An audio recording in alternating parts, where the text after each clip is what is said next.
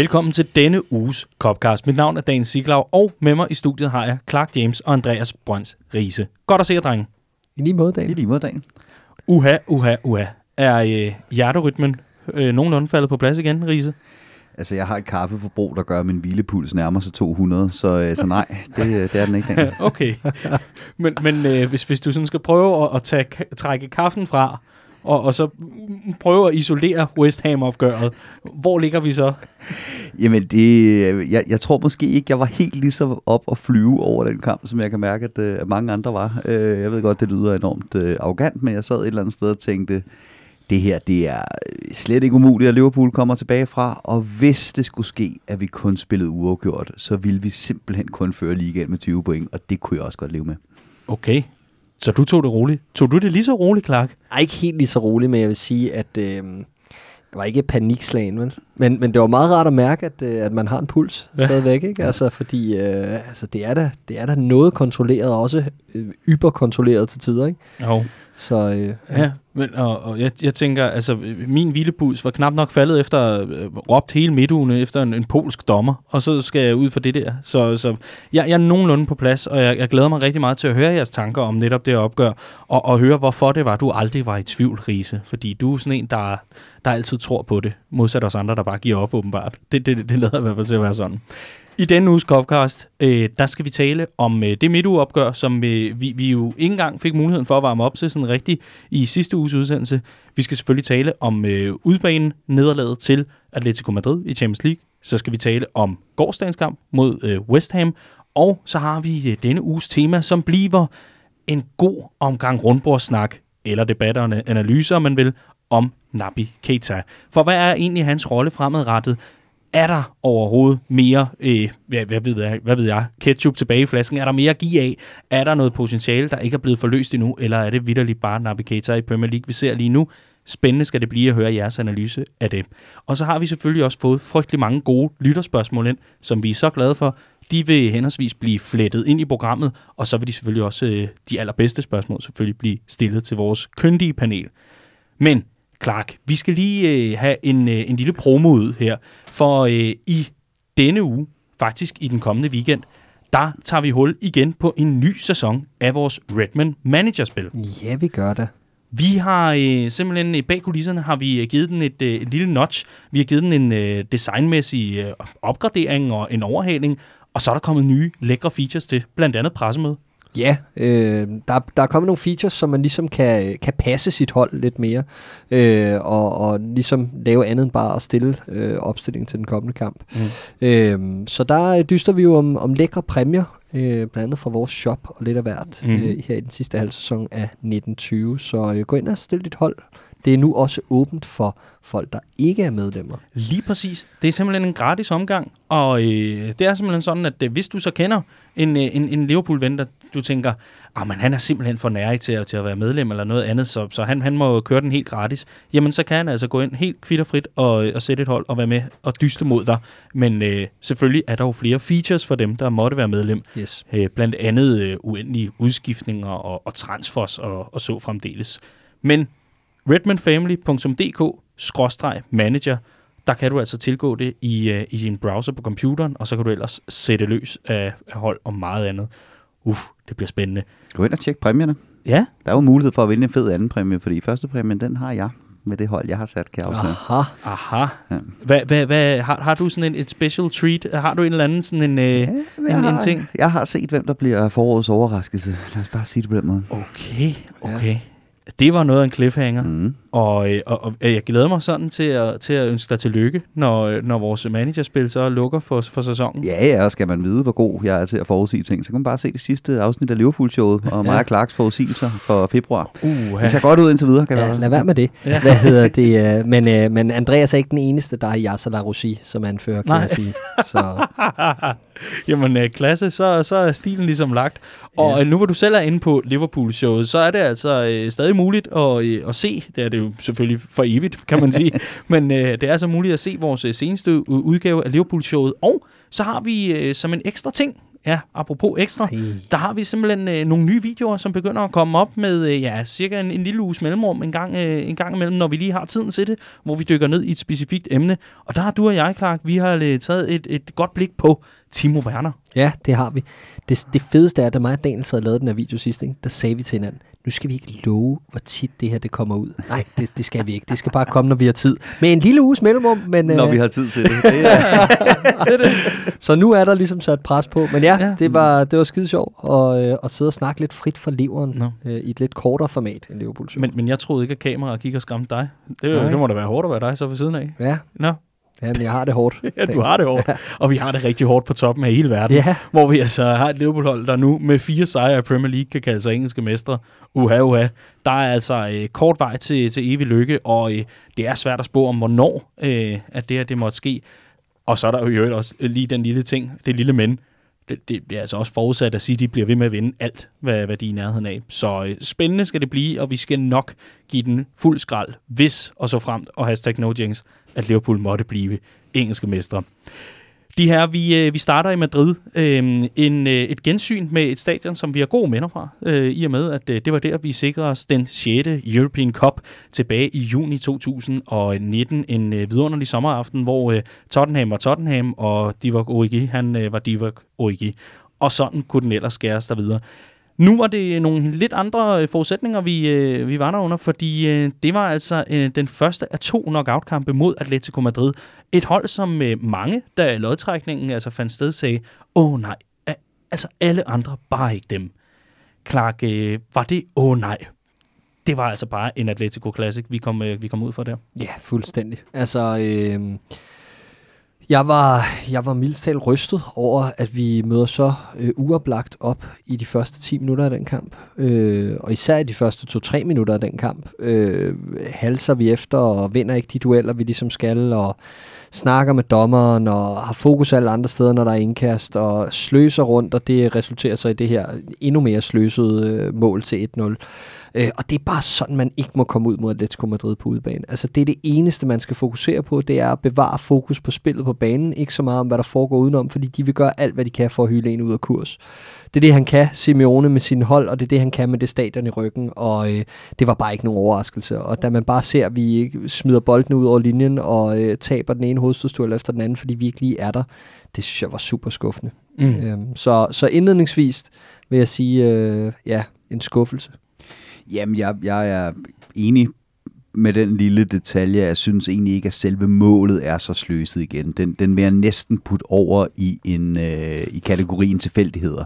Ja. Øh, den flyver hen over otte spillere, den rammer øh, Fabinho på foden. Øh, Øh, de næste 99 gange det sker, der springer den ikke lige hen til, til Sauniges på bagerste stolpe. Øh, det gør den så den her gang, og så får vi den start, vi bare ikke måtte få på, øh, på, på den her kamp. Øh, men helt sikkert, altså, og, og meget tydeligt, synes jeg, der var fra start af ten, øh, tegn på, at det ville blive sådan en, en kamp, hvor vi godt kunne have lidt svært ved at håndtere øh, stadion og, og publikum, og, øh, og, øh, og den måde, som de simpelthen bare kommer bag deres hold, øh, animeret af, af Simeone på den måde, som vi jo kender, at, at, at, at Anfield kan på sine allerbedste mm. dage, så det er jo noget, vi, vi ved har en effekt. Nu fik vi bare den effekt lige i fjeset, og det virkede vi ved at godt gå med på, en lille smule uforberedt på. Mm. Simeone, manager, skråstreg, cheerleader, eller, eller øh, hvad man kan kalde det, hype man, måske en bedre, bedre betegnelse. Men, øh, men Riese, nu, nu har du endda skrevet en bog, øh, der hedder Mentale Monstre Erobret Europa.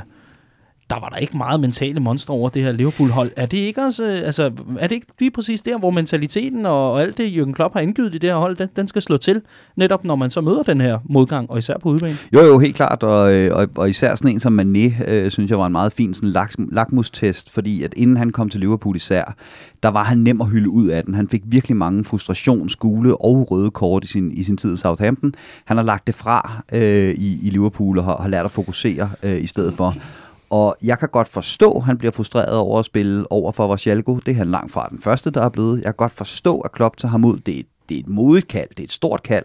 Jeg kan for så vidt godt forstå det, og jeg synes, det er mega skuffende, at det lige er den dag, vi ikke øh, kan holde hovedet koldt, mm. men, øh, men det kunne vi så ikke. Og, og på en eller anden måde, det er jo der, vi taber kampen. Det er der Klopp piller man i. Ja. Øh, fordi der, der går vi over til en taktik, der mere er 1-0 er okay at komme hjem med herfra. Da vi ser, mm. Origi ikke helt kan følge med tempoet. Det er en svær kamp at komme mm, ind i. Mm, Ingen mm, kritik af ham egentlig. Øh, men, men jeg vil også bare sige i forhold til det her med Simeone og, og Atletico, at det her, vi kommer, den her heksekedel, vi kommer ned til, det er nemlig det her, vi kan med Anfield på de store aftener. Det er bare en helt anden kultur. Ja. Men vi så det jo med busmodtagelsen. Det ligner jo noget fra, fra Liverpool i, eller på de største aftener og, og sådan nogle ting. Ikke? Og jeg synes, Simeone, at se ham på sidelinjen, er selvfølgelig frustrerende, når, når vi er modstandere, men hold kæft, hvor er det fedt. Altså helt seriøst, jeg synes, det, jeg synes, det kan noget.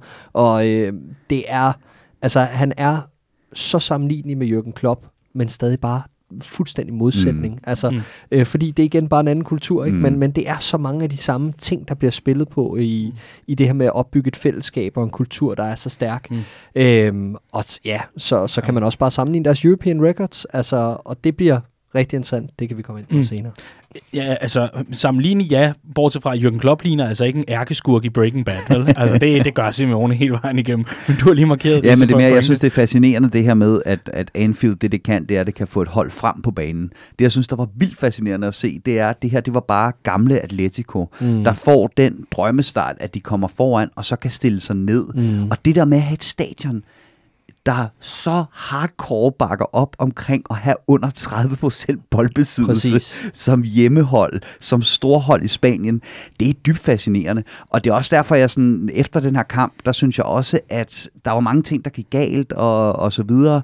Øhm, jeg synes også, at Liverpools indsats er blevet gjort værre, end den var. Mm. Øhm, så dårligt synes jeg heller ikke, vi var på dagen, og jeg havde svært, især svært ved bagefter sådan at se den der store systematik i, hvad det var, der gik galt. Ikke? Altså vi får den her start, som hører lidt under tilfældighederne. Der gør, at Atletico kan gå ned og stille sig og blive båret frem af det her stadion til det, som, som de er så gode til. Vi har trods alt okay med nogle chancer. Det er altså, Henderson skal det mindste ramme målet på sin chance. Salah har også noget, der bør blive farligere, end, end det bliver. Øh, så, så bagefter sad jeg med den der følelse af, at den hed, øh, den hed 50% øh, Atletico, 40% Liverpool og 10% dommeren på dagen. Ikke? Mm. Mm. Det her nederlag skriver sig jo ind i en øh, meget lille bog, fordi det er ikke tit, vi taber. Men, øh, men når vi gør, det er ikke ofte, når vi, at vi gør det, nej. Øh, men når vi gør, så er det jo øh, især de europæiske udbaner, som Jürgen Klopp har mm. rigtig, rigtig svært ved at øh, vende og dreje. Nu vel, vi skal lige sige til mandens forsvar, at han har jo endnu til gode at ryge ud over to kampe mm. i en europæisk turnering. Punktum. Men, ja, du sidder allerede med fingrene ja, op som en artig ap- elev. Ap- apropos det, jeg, jeg skar fra før, Ja. Det har Diego Simeone også, når modstanderen ikke har Cristiano Ronaldo på sit hold. Spændende. Meget spændende. Men vi har ham jo i form af en Harvey Elliott, en spe. Hvis man hørte uh, Liverpool ja. Watch for februar, så, ja. så ved man, at det er næste Ballon d'Or-modtager, Paul Hansen. Men øhm, jeg vil gerne ind på, Clark, de her udebaner for Jürgen Klopp. Altså, det er jo, det er jo et europæisk kompleks af en eller anden art.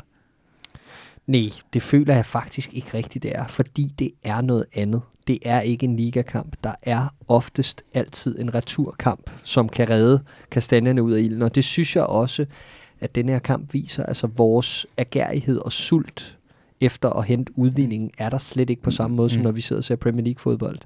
Øh, vi ved godt, at vi har Anfield i baghånden, og det spiller vi også på. Og jeg tror egentlig, det er det, der irriterer mig allermest, det er, at vi udnytter eller vi spiller det sådan ind i, at mm. nu kan Anfield redde os igen. Jeg synes, det er unødvendigt i den her situation, mm. og jeg vil ønske, at vi gik lidt mere efter det udbanemål.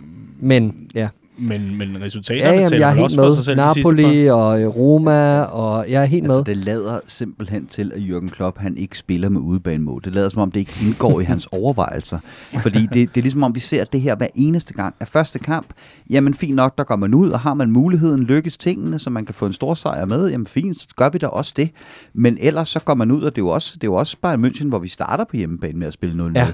Og så kigger vi efter kampen og siger, nu ved vi, hvad vi står over for i anden, i anden kamp. Nu ved vi, hvad der kræves i anden kamp. Det er meget kalkuleret. Øh, og, og, og det samme, altså det bliver så 3-0 nede i Barcelona, det var nok ikke planen, men så kommer man også ind og siger, okay, hvad er det så, der skal til i anden kamp? Nu ved vi, hvad vi står over for. Og det virkede meget som om, altså jeg, jeg, jeg, jeg havde svært ved at finde ud af, hvor jeg skulle placere det efter kampen. Mm. Især det her med, at, at han blev kritiseret meget for sin indskiftning af Klopp, at der ikke rigtig var nogen af dem, der gjorde en forskel. Og det kunne jeg sagtens se. Og jeg kunne sagtens se, at kampen i princippet skreg på meget af det, som en Naby kan, for eksempel øh, på midtbanen, hvor Milner så kommer ind i stedet for at ikke gøre nogen særlig positiv forskel. Men jeg kunne også bare se en klop, der sagde, okay, fair nok, ved du hvad, hvis vi kommer til Anfield med 1-0, så skal vi vinde med to. Så leger vi, at der ikke findes udbanemål. Det er vores, det er vores, det er vores øh, opgave, vi skal på Anfield. Vi skal vinde med to. Det kan vi godt. Hvis vi var kommet derfra med, med 2-0 til Atletico, så tror jeg, at han ville have synes det, øh, det var en, en, mm. det, at det var værre. Mm. Øh, eller risikoen for, at det skete, øh, vægtet højere end, mm. end det gode ved, at vi kunne gå frem og, og få et udbanemål. Men, men øh, det der udbanemål, var, var det sådan voldsomt tæt på? Eller hvad? Altså statistikken øh, efter, efterfølgende var jo ikke lige frem prangende. Ja, det synes jeg, det var egentlig. Altså, jeg synes, at vi, vi får spillet øh, Salah fri til en rimelig åben chance i første halvleg, som bliver blokeret, mener jeg, hættet, hættet forbi. Øh, vi har også en bolderobring selv samme Salah i første halvleg, som med et godt touch første gang er helt alene med Jan Oblak. Vi har Henderson i anden halvleg, der faktisk er fri lige foran kassen. Ja. Det er en svær afslutning, han skal lave for at score der.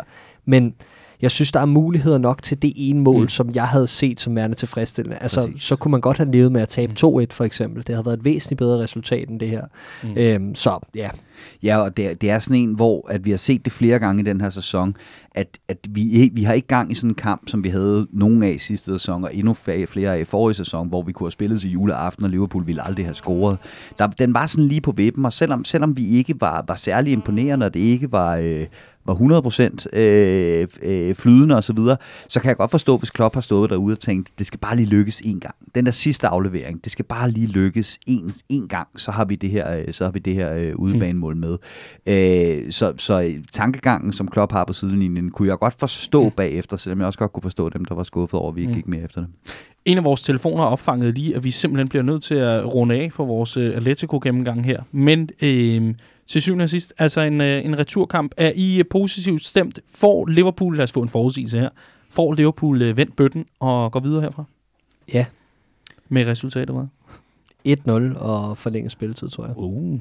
Altså, jeg synes jo, at historien taler for, at vi vinder 2-0, så det sætter jeg på. Glimrende. Vi skal også lige have jeres bedømmelse af, af opgøret. Hvad, øh, hvilken karakter skal holdet have? Riese, har du lyst til at lægge for? Øh, jamen, der manglede 10 procent.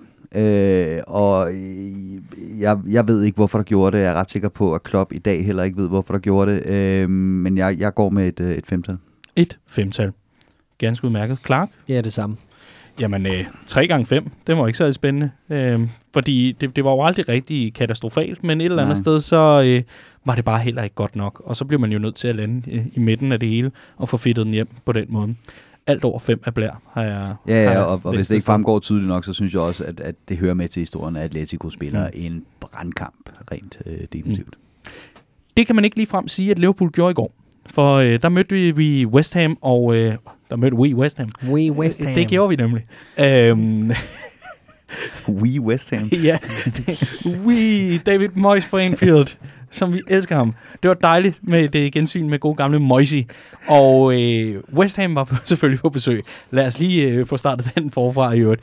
West Ham på besøg øh, på Anfield, og øh, et opgør, som øh, i allerhøjeste grad, tror jeg, for de fleste var, åh, det er nok bare en af dem, vi, vi tager sikkert og stille og roligt. Men kampbilledet, jamen, øh, det var en anelse anderledes har I ikke lyst til i fællesskab lige at prøve at forklare mig, hvad i alverden det var for et opgør? Jeg, jeg stod og var øh, jamen, både i himlen og, og i helvede over i går.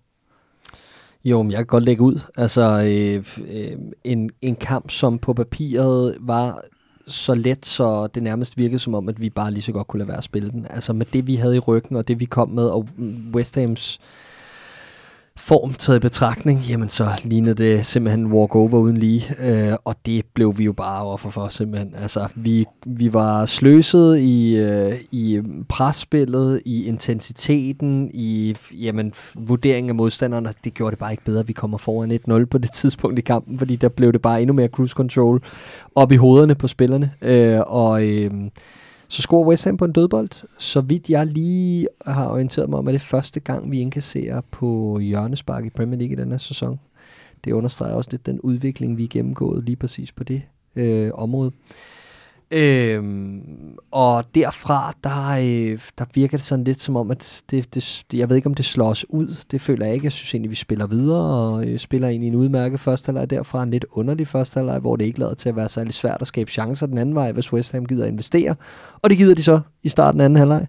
Øh, hvor vi egentlig bare øh, ligner et sæt kejler. Altså, øh, jeg har sjældent set et så passivt Liverpool-hold under Jürgen Klopp, som i den sekvens til 2-1-målet det var, det var rystende mærkeligt at ringe og se på mm. på en gang. Mm. Øhm, og så er de jo foran, og så derfra der vågner Liverpool igen, Mm. og, og så lægger de det her, mm. eller så lægger vi det her velkendte pres Mm. på modstanderen, og så går det jo som det altid går, og så vinder Liverpool i sidste ende.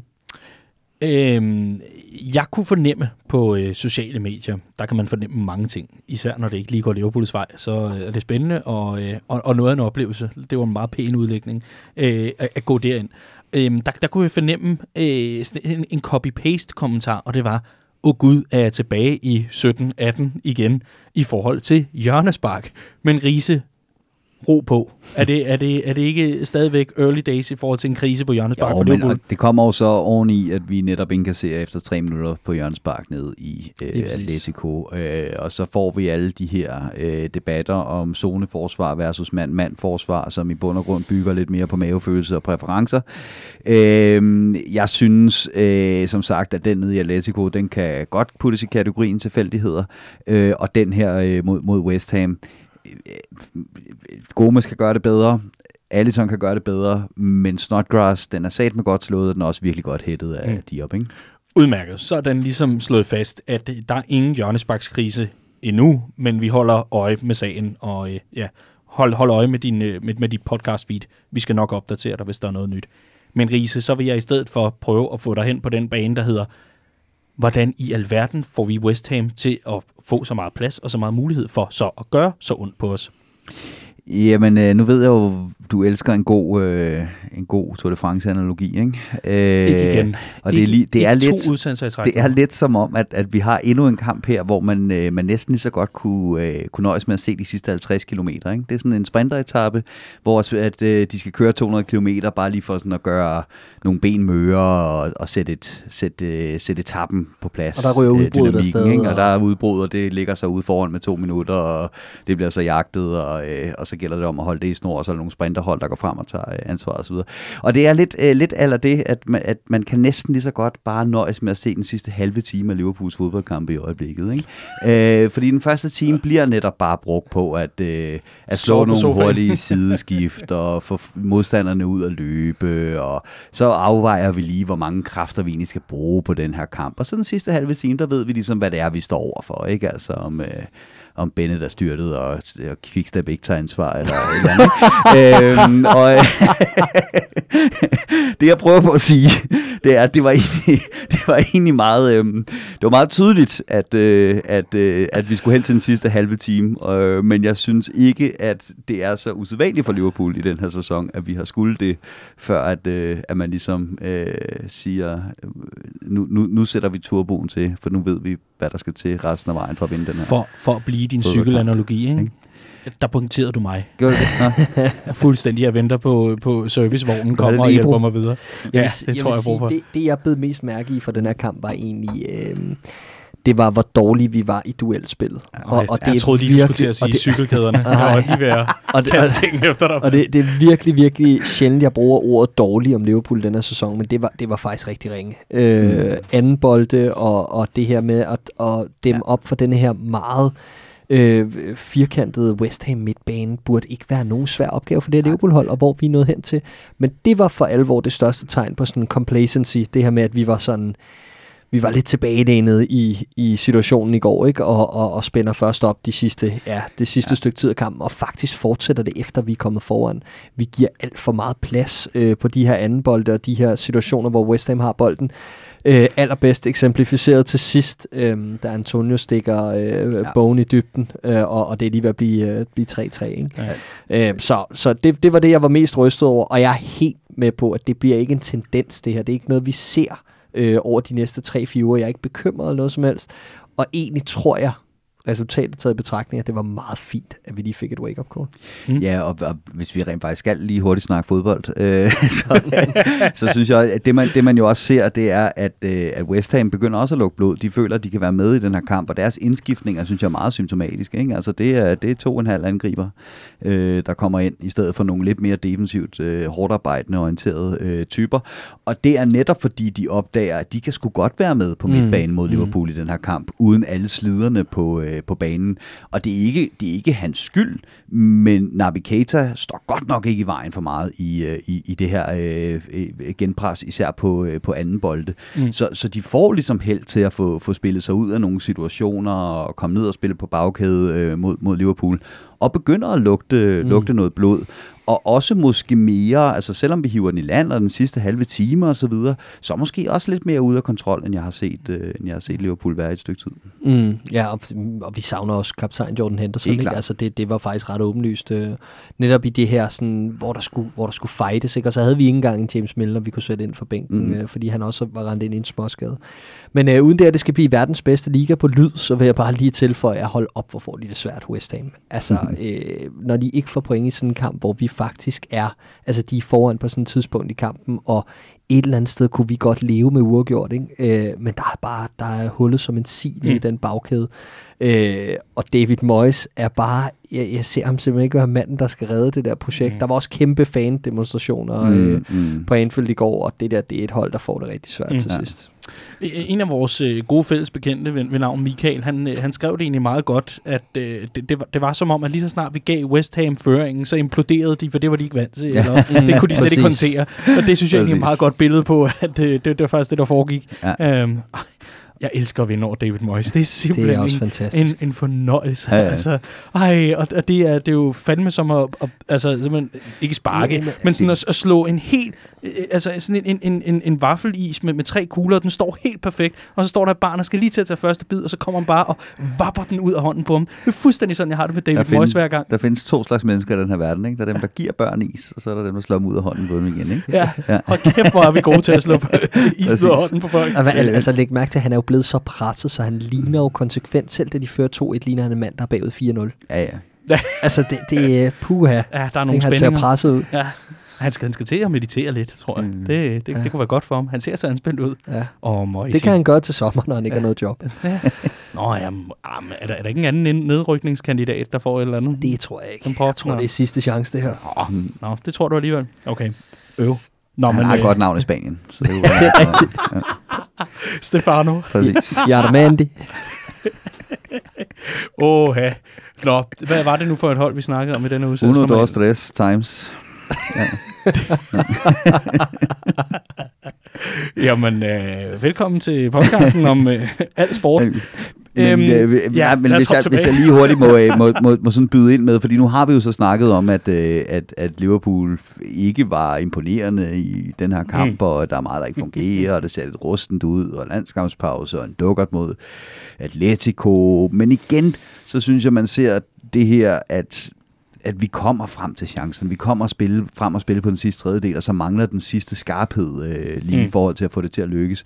Og noget af det, jeg så ligesom lægger mærke til, som jeg synes er, er, vanvittigt i forhold til det her Liverpool-hold, det er, at øh, Salah hans driblinger i den her kamp, de mindede helt ufattelig meget om øh, Loverens berømte dribling mod West Ham, hvor der bare står en mand på midtbanen, og Loveren tager 20 meter tilløb for at løbe direkte ind i ham efter 30 step overs. Ikke? Mm. Det er ligesom om, forsvarsspilleren behøver ikke rigtig flytte sig. Salah, han skal nok ligesom løbe hen og give dem bolden, øh, hvis de venter længe nok.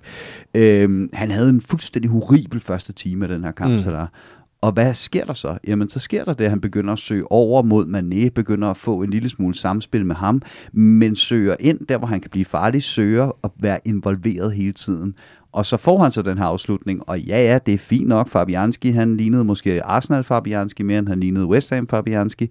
Øh, men Salah bliver bare ved med at søge den her øh, involvering i spillet og får gevinst for til sidst. Øh, Gomes har en horribel kamp øh, i, i mine øjne. Ikke sådan fuldstændig øh, på målen, men, men kan gøre mere ved, ved begge mål og skabe mm. også et par farlige situationer til, øh, til West Ham. Og hvad sker der der? Jamen, han går helt frem, altså 10 meter fra modstandernes felt i et højt pres til sidst, får bolden, tager et træk, prøver at sparke på kassen fra 25 meter med venstre benet. Var den gået i krogen, Andreas? Det var den overhovedet ikke, og derfor er det rigtig, rigtig heldigt, at den rammer en mand i ryggen, men vi opsøger det, bliver ved med at opsøge det, og something gotta give, når du står over for et hold, der har så lav selvtid, mm. som West Ham har, hvis du bare presser på. Men det interessante er at se, at jeg kan med godt huske, hvis Jordan Ives første dribling i en fodboldkamp ikke lykkes, så så du ham stå ude på sidelinjen og tænke, spil ikke mig, spil ikke mig, spil ikke mig resten af kampen det er vildt fascinerende at se det her Liverpool-hold Mm. øh, bare mos på, og alle sammen være interesseret i at være involveret, også selvom det ikke har været øh, deres kamp. Ja, bolden er giftig. Det er en skøn leg, han legede. Lidt for ofte. Nærmest det hele og halve sæsoner. Og den nye Sterling. Nok om uh, Jordan Ibe. Vi, øh, vi, skal, vi skal også lige prøve at, at, at se nærmere på, øh, i forhold til, hvad Jürgen Klopp han, han egentlig kan, kan bruge det og opgøre til. Fordi et er, at øh, Liverpool får en lille rystetur, og intet er så sikkert osv. Men, men er der nogle justeringer, som, øh, som I ser sådan, som åbenlyse for Jürgen Klopp? Er der noget, han fik svar på i, i det her, eller med det her opgør? Ja, altså han fik jo svar på, at Alex Oxlade-Chamberlain i højere grad er svaret mod de her øh, hold, der står dybt, øh, vil jeg sige, øh, i Premier League.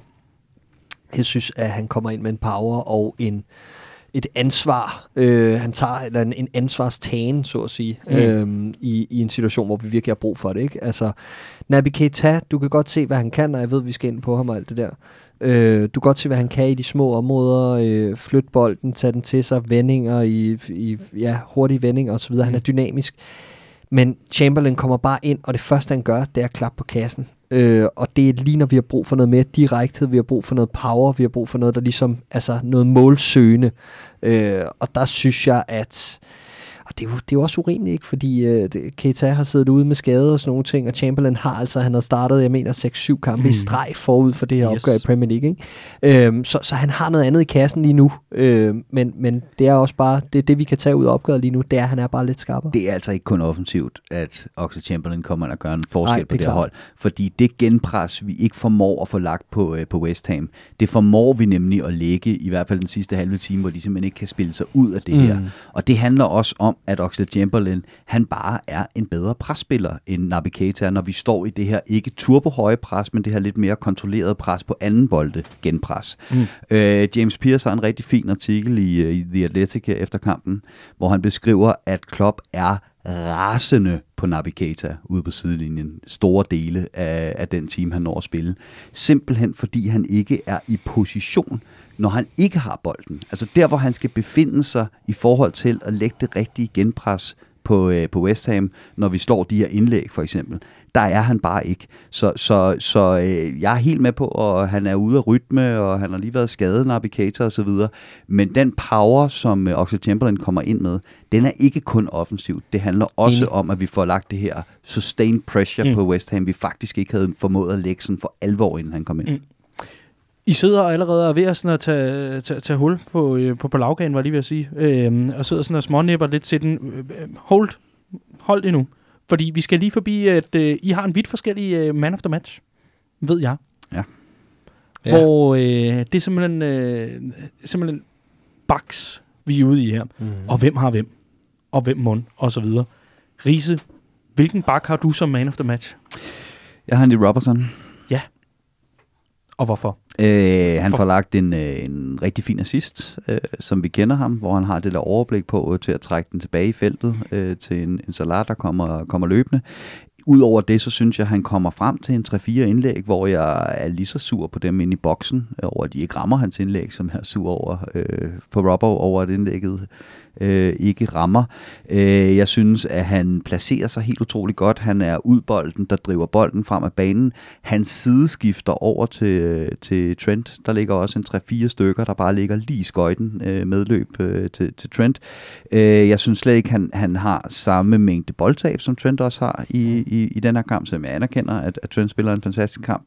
Øh, og så synes jeg, at han står over for en, en Robert Snodgrass, der har været West Hams bedste spiller måske de sidste to måneder, øh, og får pakket ham rigtig, rigtig, rigtig fint ind. Og jeg ved godt, at det er sjovt at, øh, at gøre sig lystig på Robert Snodgrass' øh, vegne, øh, men, men, men det er ikke så let en opgave, som det ser ud, det han, han formår Mm. der, Trent. Og der er du over i, i den anden ende af banen, var lige ved at sige, den anden side af banen. Ja, altså for det første er jeg er især uenig omkring det sidste punkt. Jeg synes, Snodgrass spiller en god kamp, og øh, faktisk øh, kører Robbo lidt rundt i første halvleg. Ikke i forhold til, hvad Anderson fik gjort ved Trent, men øh, Ej. det kan tilbage til. Og det er jo nemlig, Ja, den- spoiler, Ja, det er jo din man of the match. ja, det er det. Øhm, ja, men altså, jeg synes ikke, at jeg synes ikke, det resulterer i noget, som, som giver større problemer, øh, det der sker over ved Ej, Philip. Andersen. Og, og der kommer jo trods alt et mål fra den anden side, men Det er også det er egentlig underordnet. Jeg synes, Robbo gør det fremragende frem af banen. Øh, jeg synes bare, Trents slutprodukt er bare bedre. Altså, han, han er bare mere afgørende, og han er bare med i mere. Øh, selvfølgelig sætter vi ham mere op, øh, men, men jeg er egentlig også fuldstændig ligeglad. Ja, ja, ja. Øh, i, i, I sidste ende, så vil jeg bare sige i forhold til Chamberlain, øh, bare lige for at tage med, det mål, hvor Robbo får assisten, Mm. det er også bare sådan, det er også bare den der måde, vi skal spille fodbold på. Nu vi snakker, hvad, hvad der sådan suiter holdet bedst. Det sideskift, han slår i den situation Ja, ja, ja, til. Robert, det drive, han har med Præcis. bolden i den situation, det er jo noget, vi ikke ser fra Trent for eksempel, den måde, han tager bolden med på Robert der. Så det er jo også forskellige typer bak, selvom at Ja. vi, vi sammenligner dem meget, og det er meget indlæg og kasse og så videre, men det er forskellige typer indlæg, ikke? Trents, det er mere de der klassiske fordyber, og lidt mere Jarrett-teknik, og der er god sving i, og han kan også skyde fra distancen, det så vi også i Ja. Men Robbo, det er, det er mere drive med bolden, og så ellers en simpel pasning på tværs. Ikke? Og det, altså, Altså- det, det er fedt, det er to forskellige stilarter. Den, den korte version er, at Robbo faktisk er den eneste spiller på det her Liverpool-hold, der for alvor bryder kæder. Altså man kan sige, når Liverpool angriber, så joiner Firmino og de to backs midtbanen, og når angrebet, angrebet er slut, så er forsvarsspillerne bag ved midtbanen, der er bag ved angriberne. Mm. Det, er, det er lidt rigidt på den måde. Øh, og, og vi vender tilbage til det. Det er jo noget af det, som vi ville ønske, Naby Keita, han ligesom kom i gang med at gøre mere for midtbanen. Men som det er lige nu, der er det basically kun Robertson, der for alvor bryder kæderne på den måde. Han ender foran den kæde, der spiller foran ham, når angrebet er slut.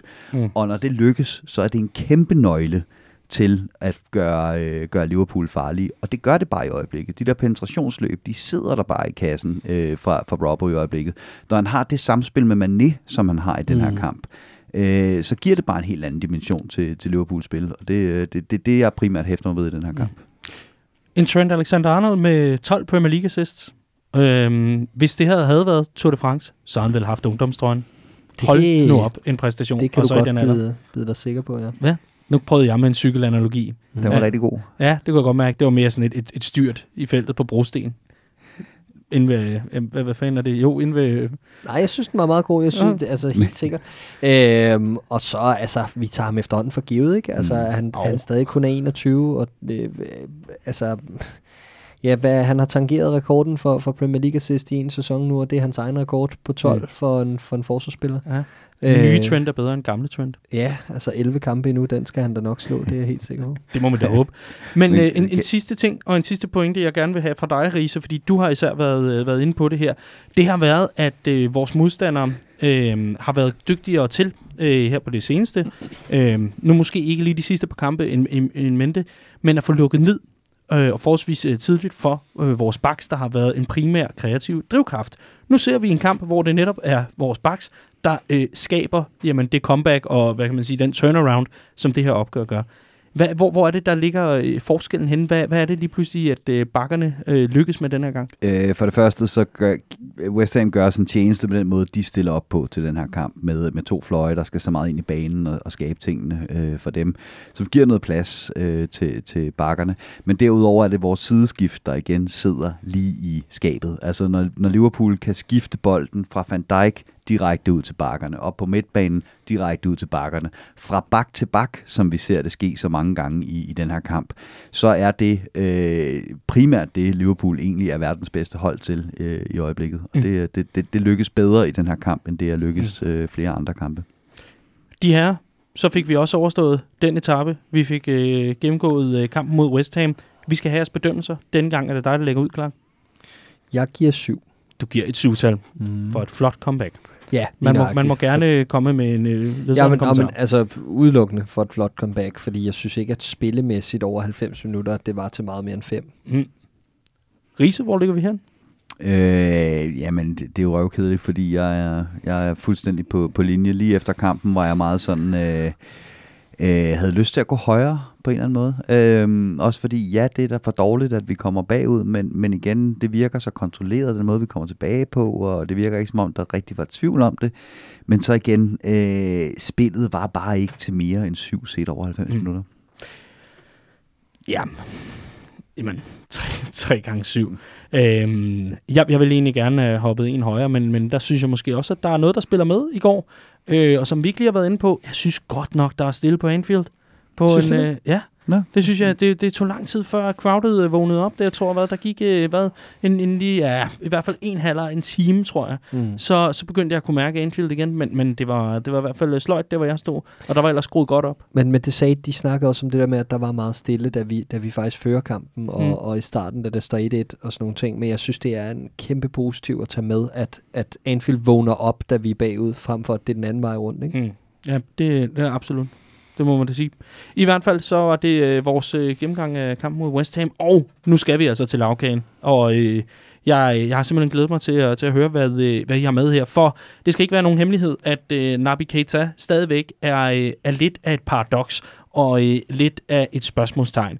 Øh, vi, vi har svært ved at blive rigtig kloge på ham, og dog gør vi forsøget øh, nu i forhold til at finde ud af, hvad er hans rolle, hvad bør hans rolle være, og i det hele taget, hvordan ser perspektiverne ud for netop Nabi Keita. Riese, øh, har du ikke lyst til at lægge for land med øh, sådan den første pointe omkring Nabi Keita, hvis man sådan skal, øh, skal give en status på, på ham i Liverpool? uforløst i meget, meget høj grad, øh, og vi vender sikkert tilbage til, hvordan det kan være, og, øh, og på grund af skader og så videre. Men det, jeg sådan primært hæfter mig ved med Naby Keita, det var, øh, eller er, at da vi så ham rende rundt nede i Tyskland, der skulle man være blind for ikke at se, at her var råmaterialet til en spiller, der ville kunne det hele. Og det Liverpools midtbane har sukket efter, det er en spiller, der kan det hele. der kan presse højt, der er defensivt disciplineret nok til også at forstå øh, de presfælder, vi vil lægge, når vi er lidt mere øh, pragmatiske i vores pres. Øh, der kan drive bolden fremad, der kan bryde kæderne, der kan lægge de øh, lækre afleveringer til fronttriven, øh, vi har brug for, der kan lægge de sideskift, når vi godt vil spille på vores øh, bakker. Og Naby Keita kan det hele, han kan det bare kun 60% af tiden. Så hver gang vi har en kamp, hvor øh, midtbanen mangler et eller andet, hvor man sådan tænker, uh, lige nu, der kunne vi godt bruge et eller andet mere fra midtbanen, så melder tanken sig, at det er Naby Keita, vi mangler, for han kan det hele. Øh, når vi så ser ham spille, så synes jeg til gengæld også, at vi får at se, hvad det er, han så ikke kan tit og ofte. Dels er det for svingende, for ustabilt, og derudover, øh, som, som jeg var inde på, Jørgen Klopp, der er rasende på Navigator den første time, han mangler simpelthen at falde ind i Liverpools måde at spille på. Han mangler at falde ind i øh, maskinen. Mm. Har, har det været hans forbandelse, simpelthen, at hans indkøringsperiode har været så ramt af skader, så når der endelig har været ved at være sådan tæt på at ramme et flow og en forståelse, jamen så har vi haft den her afbrydelse, hvor han ikke har kunnet komme ud, forstå mig ret, fra Melwood og så ud i praksis på, på grøntsværen øh, til, til selve kampene. Jamen, jeg synes, det er alt overskyggende. Altså, jeg, jeg synes, kritikken af ham er for hård, fordi... Nej, lad mig starte med at sige, at jeg er helt med på, at han har ikke mødt forventningerne. Og jeg kan godt forstå, at man er skuffet over ham. Men jeg synes, at det går lidt over, øh, det går lidt over gevind med den her kritik af ham. Fordi han spiller, jeg synes for eksempel ikke, at han er, han er svingende i sine præstationer. Det synes jeg faktisk ikke. Jeg synes, han har et rimelig højt bundniveau. Jeg synes aldrig rigtigt, han er, han er decideret dårlig. Det er virkelig sjældent. Vi havde en kamp, hvor vi sad her efter Arsenal i Carabao Cup'en, tror jeg. Der var det skidt. Der var det rigtig skidt. Men det er en af de få kampe, jeg kan pege på at sige, der var han dårlig. Jeg synes, jeg synes det er rigtig sjældent, at han leverer en, en præstation, som er under, under middel, for eksempel. Men jeg synes ofte, at han får på munden for, at så har vi nogle forventninger til, at han skulle kunne mere end det, vi så i den her kamp. Og det er fair nok, men ofte synes jeg netop tilbage til skaderne, så er det fordi, at han ikke har spillet over en længere periode. Fordi når han gør det, så synes jeg aldrig, at jeg bliver skuffet. Jeg synes, han er fantastisk, når han spiller og er inde i rytmen. Men det er bare, vi kan ikke blive ved at sidde i to, tre, fire år og snakke om, når han begynder at lægge skaderne af sig. Altså man er også nødt til at tage det alvorligt på et tidspunkt, og jeg synes, vi begynder at nå business end. Altså vi begynder at nå dertil, hvor at, hvis ikke han kan lægge de her skader af sig, jamen, så må vi også acceptere, at vi ikke får Naby Keita på topniveau at se, og det synes jeg vil være ærgerligt, fordi jeg, jeg glæder mig til at se ham hver gang. Altså jeg, jeg synes, han har så mange, øh, eller så meget i værktøjskassen, som du også er inde på, Riese. Og jeg synes, han, hvis vi tager øh, prime example, Leicester ude 4-0 på Boxing Day, øh, viser bare, hvor skræddersyet han er til det her fodboldhold, mm. når han er bedst. Øh, og efter den kamp, der var det også meningen, at han skulle have nogle kampe. Øh, skal starte ind mod Sheffield United hen over øh, nytår der, og ødelægges i opvarmningen igen. Ikke? Og så er det bare, så er det som om, så ryger han lige ja, nærmest tilbage til, til udgangspunktet. Ikke? Øhm, jamen, jeg glæder mig også, hver gang jeg skal se mm. Naby Keita spille fodbold. Øh, og han kan nemlig noget af det, som vi i, i meget høj grad mangler, når robrødsmidtbanen øh, er der, mm. og når plan A, som er robrødsmidtbanen, ikke rigtig fungerer. Så mangler vi den der spiller, der kan noget ned gennem midten af banen. Især en, der kan søge nogle 1-2'er, joine Firmino i mellemrummet, og søge nogle 1-2 øh, og, og, og, og blive forreste mand, bryde kæderne. Øh, og og det, det, det håber jeg hver eneste gang, Naby Keita går på banen, at, at det er det, han mm. kan. Og det kan han også 60% af tiden. Det der så også bare er med Navigator, det er, han er en rigtig statspiller. Mm. Når, når, når en kamp er slut, så er han altid den, der har flest taklinger og flest gennemførte driblinger, og, og, og, og man kan altid pege på en masse, masse stats, der peger på, at Navigator han har været sindssygt involveret i sådan en fodboldkamp. Problemet er bare, at det som Klopp han kigger på, det er, øh, det er nogle andre ting. Øh, og det er blandt andet, at, at Navigator han tit og ofte tager nogle øh, mærkelige beslutninger og gør, at vi taber bolden på farlige tidspunkter. Og eftersom vi spiller med så høje bak, som vi gør, så må man bare ikke tabe bolden som midtbanespiller i de områder, som Navigator ofte gør det. Når vi lægger det her presspil, så er det tit og ofte ikke midtbanen, der skal takle, midtbanen skal i stedet for sørge for at lede spillet ud i de områder, hvor vi gerne vil have, at modstanderne bygger op, så vi kan lægge presfælderne og, og, og orkestrere vores pres rigtigt. Det vil sige, at den stat, man skal kigge på, når man kigger og vurderer en midtbanespiller i Liverpool, det er måske nærmere, hvor mange gange fik han den her spiller til at spille bolden i den her retning. Og det er bare meget svært at kvantificere. Ikke? Øh, det er derfor sådan en som Gini Wijnaldum, han aldrig nogensinde har nogen stats på sine præstationer, men Klopp elsker ham. Hvorimod at, at uh, Naby Keita, han har altid sindssygt mange stats på sine præstationer. øh, men hvis man ser kampene, så virker han bare ude af sink med, øh, med, med Liverpool-maskinen tit og ofte, selvom det også en gang imellem, og det medgiver jeg, for eksempel Leicester-kampen, kan være rigtig, rigtig, rigtig godt. Men jeg synes bare, at præstationerne er svingende. Mm. Ja, og du, du sad bare og trak vejret ind til, til en ordentlig omgang øh, analyse, klar. Men, men, fordi ellers så vil jeg, vil jeg gerne øh, høre dig om noget andet. Mm. Og det er, øh, fordi nu, nu, nu har vi været forbi, hvad er det Naby Keita, hvor, hvor er det, han fejler henne? Og hvad er det lige præcis, han kan bidrage med i de her opgør? Vi, vi nævner øh, Leicester-kampen som sådan et prime example. Det er altså der, når sol, vind og måne og alt muligt andet står fuldstændig rigtigt stjerne. Øh, det, det, det, det står fuldstændig rigtigt, så er han der, og så er han lige præcis alle pengene værd på sådan en dag. Men i hvilken konstellation er det så, han passer bedst ind? For har det også noget at sige, hvem han har omkring sig?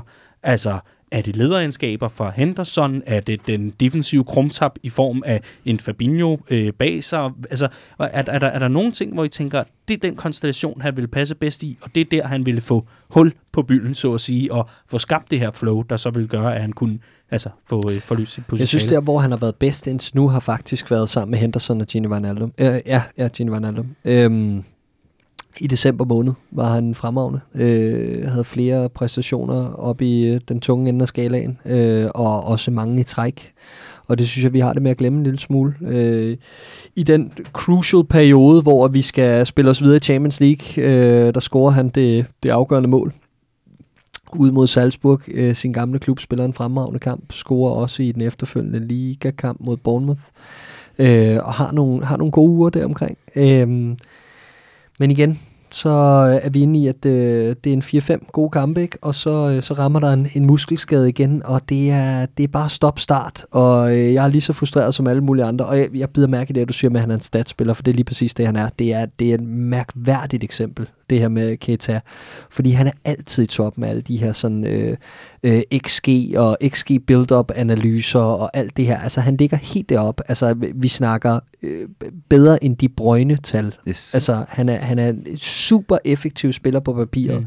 Og øh, per, per 90 minutter er han siden den, der ankom, den, der statistisk er involveret i flest Liverpool-mål ja. af alle spillere i truppen altså på 90 i minutter. Ikke? Yes, lige nøjagtigt. Så, så, så der er en masse ting, der spiller ind der, men jeg synes så også, at når han er bedst, så er Liverpool også bedst offensivt. Og det mm. synes jeg, vi har set masser af eksempler på. Enig. Så vil jeg, øh, medmindre du gerne vil respondere på, øh, på den med, øh, hvilken, hvilken konstellation han vil øh, passe ind i, måske lader det lader lidt til, i hvert fald hvad jeg sådan kan fornemme, at jamen, vi har netop ikke fået ham at se i så frygtelig mange forskellige øh, konstellationer over længere perioder, at det netop er det her start-stop for ham, der mm. går ind og, og bryder muligheden for, at han for alvor kan forløse sin potentiale, og man kan blive klog på, hvor det er, han, han vil fedte mere ind. Men medmindre du har en konstellation, øh, Riese, øh, for eller imod, hvad ved jeg, jamen, så, så vil jeg egentlig gerne hen imod, øh, at en, en Nabi Keita, med den situation, der er i truppen nu, skaderne er ikke voldsomme længere. Det er, det er efterhånden en meget, meget fit trup, hvor det øh, jo kun er Jordan Henderson, er sådan, forstå mig ret, når jeg siger det her, nævneværdige og vigtige førsteholdsspillere lige nu, som, øh, som sidder ude. Hvor, hvor er det så præcis, at han skal rykke fra? Altså, fordi lige nu, der sidder han ude som en, en bredde spiller. Jamen, jeg, jeg synes, der er to muligheder for Navigator herfra. Øh, og det ene, det er at blive så god til sine spidskompetencer, at vi ved, at det lykkes hver kamp. Og så kan vi leve med, at der måske lidt oftere går hul på midtbanen, når, når, når han står derinde. Ellers så er det at løfte øh, niveauet i det, han ikke kan, og det, der gør, at, at, øh, at Klopp måske ikke helt stoler på ham. Ikke? Han skal gå en af, af, af de to veje. Øh, og det, altså, fordi jeg, jeg, jeg er helt med på at, at, at skader, og det er også, øh, det er også ærgerligt, at, at der har været så lidt momentum, og han bliver selvfølgelig bedre. Hvis han fik lov til at spille 10 kampe for Liverpool, så ville det også blive bedre. Men der er altså også bare mange af de her ting, som man har set spillere blive bedre til på træningsbanen. En øh, Andy Robertson, øh, der ikke spillede et halvt år, indtil han ligesom havde haft nok gentagelser på træningsbanen, hvor Jürgen Klopp havde fjernstyret mig og sagt, okay, kan du se det her 5D-mønster i vores presspil? Øh, når han står der, han står der, og så skal du lige på et split-sekund opfange, at du skal altså være her. Da han havde været igennem 10.000 af de gentagelser, så sad det på ryggraden, så begyndte Klopp at kunne stole på ham. Og der er mange af de ting, som, som Nabi Keita gør fejl i vores presspil i øjeblikket, som han burde have lært, også med de øh, skadespauser, mm. han har haft alene på, øh, på gentagelser på træningsbanen. Ja, øh, og jeg er egentlig enig. Øh, jeg formoder, at han har kontrakt til 2023, og det betyder, at vi ikke er tvunget til at sælge denne sommer, og det tror jeg egentlig heller ikke, vi kommer til, medmindre vi får et eller andet øh, mega interessant bud øh, som er oppe i størrelsesorden, hvad vi hentede ham for, fordi øh, så tror jeg godt, man kunne øh, være interesseret i faktisk at indkassere. Øh, men det forventer jeg ikke. Jeg forventer, at han får et år mere, og så er det, så er det ligesom make or break i næste sæson. Uh, vi har en Gini Wijnaldum, der er ved at udløbe, Præcis. så der er også en, der er en, der er en chance der at gribe uh, for, for Nabi Keita. Uh, det, der ikke taler ind i, at han har en chance her, og det, der taler mest ind i, at han skal kunne ting nummer to frem for ting nummer et, at han skal bygge noget defensiv soliditet på, og noget, noget duelspil, uh, noget forståelse for, hvordan man ligesom sådan taktisk disciplinært agerer i det her klubsystem. Mm det er det her, vi har snakket om tidligere, og det jeg forventer, den står fuldstændig for egen regning, at vi kommer til at spille mere 4-2-3-1 fremadrettet. Fordi der bliver vi for tynde på midtbanen i rigtig, rigtig, rigtig mange kampe, hvis han skal være den ene af dem. Øh, og han bliver ikke rigtig tiger på det her Liverpool-hold, det kan jeg ikke se. Der, der søger vi simpelthen en anden type, eller nogle andre typer, øh, der passer øh, spillere som både Firmino og Oxlade Chamberlain bedre ind, og en type som øh, Minamino. Så vi er lidt ude i, at øh, tidens tand er måske for, for voldsomme begreb at bruge, men et Liverpool-hold, der øh, har udviklet sig under Jürgen Klopp, og nu faktisk også er løbet lidt fra Naby Keita i forhold til den rolle, han var blevet castet til, og dermed kan han ikke på den måde fit ind, eller hvad, Andreas? Jamen, jeg, jeg er i modsatte grøfter Clark her faktisk. Øhm, okay, fordi øhm, det, som han selv har sagt, Keita, det var, at i Leipzig havde han mere eller mindre fri rolle. Ikke? Altså, når han fik bolden, så bestemte han, hvad der skulle ske. Øh, så må de andre skulle ligesom indfinde sig med, at han kunne skifte den ud til bakken, eller han kunne sparke på mål, eller han kunne drible osv. Og der har Jürgen Klopp ligesom sagt til ham, siger han, at han skal skære 70% fra men han skal ikke lægge det 100% på hylden, han skal bare vælge, hvornår de forskellige redskaber skal bruges. Men som udgangspunkt, så skal han lige skære 70% af de ting, han vil på bolden fra. Øh, hvis vi lægger ham ned i en 4-2-3-1, så han ikke på samme måde nødvendigvis skal ligge og tage dybdeløbende, være ham, der bryder kæderne og de her ting, så kunne man måske sige til ham, du skal skære 90% fra, og så skal du fuldstændig 100% disciplineret koncentrere dig om, mm. modtage bolden, drive den frem. Hvis han ham her er åben, så spiller du ham. Hvis han ikke er det, så spiller du ham. Mm. Øh, han vil blive en helt anden spiller, men, men det kan godt være, at han vil have, have godt af at blive sat i så faste rammer, som, øh, som han ville øh, blive der. Ja, men det første, du har fat i, han bliver en helt anden spiller, og så er vi bare tilbage ved, for mig, så har vi bedre spillere til de opgaver. Yes. Så har du en Jordan Henderson og en Fabinho, der kan skifte spillet Men- over 40, 50, Men de 60 har meter. bare ikke den fart, Nej. som han har. Det er rigtigt. Og jeg de har set Jordan Henderson ikke- på en Thomas midtbane i en 4-2-3-1 sammen med Lukas Leiva. Er du sindssygt, det, det gik er langsomt, du. eddermame Øh. også. Det var før Madrid, lad os sige det sådan. Ja, men, men ja, men jeg synes bare, at, at, at der, 2, 3, 4 2 3 passer ikke Henderson. Øh, og, og, og, der ville det være fint at have en spiller øh, med, med, med Navigators dynamik. Oxley Chamberlain, øh, hvis vi bare lige skal, skal tage ham ind i, i billedet her, øh, og faktisk med, med eksemplet fra øh, West Ham-kampen, fordi det synes jeg eksemplificerer det meget godt, kommer ind med en masse energi, og er også enormt god på bolden, og ved, hvad han skal gøre med den. Til gengæld så jeg også en Naby Keita, øh, der, dermed ikke sagt, at det var en god kamp, det, var slet, det er slet ikke det, jeg er inde på, men der var godt nok bevægelse med bolden, der var drev, der var lyst til at ville noget med den og sætte mm. den i spil, og det er vel lige præcis der, hvor han så trods alt kan kigge på de andre kollegaer, han har på banen. Øh, det er vel netop faktisk lige præcis Ox, han skal kæmpe med om den her, hvem er det af os to, der skal løbe frem med bolden i, i, i, i et Jürgen Klopp-system. Og, og lige nu kæmper de to, jo altså på den helt korte bane, kæmper de to om, hvem skal få, øh, eller hvem, hvem får den startplads mod Atletico Madrid mm. i, i returkampen. Og lige nu, der er det, der er det nærmest ingen konkurrence. Og det her, det er måske et sidespring, ikke? Øh, men, men, Det vil ikke ligne cykling. ikke, ikke cykling. men den måde, som Ox kommer ind Ox. i den her kamp til den sidste halvdel, eller sidste halve time, med så meget ild i øjnene, Mm. så indebrændt, Yes. Det tyder på en mand, der ikke var enig i den oprindelige disposition, der hedder Navigator, skulle Mm. starte foran ham. Og det er den næste lille øh, hage, jeg har ved, ved Navigator, et tvivlspunkt. Det er, hvor godt passer han ind i den her trup? Hvor integreret er han i den her trup? Hvis Navigator skifter til sommer, så vil jeg, tænke, så vil jeg tænke, jeg lærte dig aldrig at kende. Hvem er du? Og det er ikke på den der who are you øh, fra, fra engelske tribunermåde, det er, hvem, hvem fanden er Navigator? Ikke? Og, og, og i forhold til, hvor tydelige personligheder der er i den her øh, Liverpool-trup, så virker han bare ikke integreret efter to år i, i, jeg, i klubben. jeg, jeg er desværre meget enig. Og, og, og spørgsmålet er netop, hvis du begynder at nå dertil, hvor de fleste spillere i truppen, de forstår godt, at der er nogen, der spiller foran dem, og hierarkiet er rimelig klart. Hvis, hvis Ox begynder at være træt af, at Navigator starter foran ham, det, øh, så er jeg ikke sikker på, at resten af Liverpool-truppen er decideret uenig med ham. Mm. Og så skal det jo så også lige sige, at, at Ox altså havde de her 6-7 kampe. Jo, jo, jeg tror, og- det var 6 inden uh, West Ham-kampen. Han er så startet inden. Mm. Så, så det, det, er jo, det er jo trods alt ikke fordi, at der er bedre billetter til Naby Keita. Men skulle det begynde at blive en tendens, så, så helt klart, ja, ja, så er der en pointe og, der. og det er også set udefra hammerne overfortolkning, ja. men det er vores rolle som Jamen, fans. ja, ja, og det er jo derfor, det er af fans for fans, og sådan er det. Øh, og nu hvor vi er i fuld gang med psykoanalysen, fordi det er rigtig, rigtig, rigtig fedt, at du åbner for den her. Et er, at han er integreret i truppen. Noget andet er, vi ser nogle gange spillere, øh, både for Liverpool, men også for alle mulige andre hold og, og landshold og så fremdeles, øh, hvor at det at skulle forstå en gameplan, og det at skulle forstå en masse øh, tanker, øh, det værende taktisk, såvel som øh, jamen, mentalitetsmæssigt, og, og så fremdeles gameplans, hvad vi har, Yes. at det lige frem kan ligge dem til last. Er det måske også der, hvor Jürgen Klopp kan gå ind og rykke ved noget ved, at Naby Keita, for det er det, det lader til for mig, mm. når jeg ser på ham, og når jeg ser på den måde, han agerer på en fodboldbane, det er, nej, hvor er der nogen, der skal befri hans hoved, så han kan spille med fødderne. Mm. Forstår I, hvor jeg vil hen? Ja, forstår godt, hvor du vil hen. Øhm, jeg føler, at Naby Keita har rigtig mange øh, fordele ved at tiltræde den her Liverpool-trup på det tidspunkt, han har gjort. Han kender Mané, mm. han kender konceptet. Øh, Klopp er super øh, positiv omkring hele det her Leipzig-Salzburg-setup. Han har fuld forståelse for, hvad der er, der foregår, hvordan han har skolet de sidste mange år af hans karriere. Han har scoutet ham over længere tid. Han har købt ham et år før, for at han kunne forberede sig godt på at, at skifte til England, og havde ikke lært et ord engelsk alligevel. øhm, og så er der kommet en, en spiller til som Minamino også, øh, som han nu, nu er han nået næste led i sin, i sin tid i Liverpool, eller næste skridt i processen, hvor han skal hjælpe med at integrere nogle nye. Så han giver ham også ansvar sammen med Mané. Det var meget åbenlyst fra første mm-hmm. fløjt. Øhm, så jeg ved ikke rigtig, hvad, hvad, hvad man kan gøre mere for at sætte Naby Keita fri. Og men er jeg, jeg er fuldstændig enig. Altså, øh, det, er det, det er det, man føler, der mangler. Altså, det er, at, at der er en, der siger, hey, slap af, sænk Mm. skuldrene, øh, gør, hvad Ja. du er god til, og så sørg for at bygge lidt fysik på.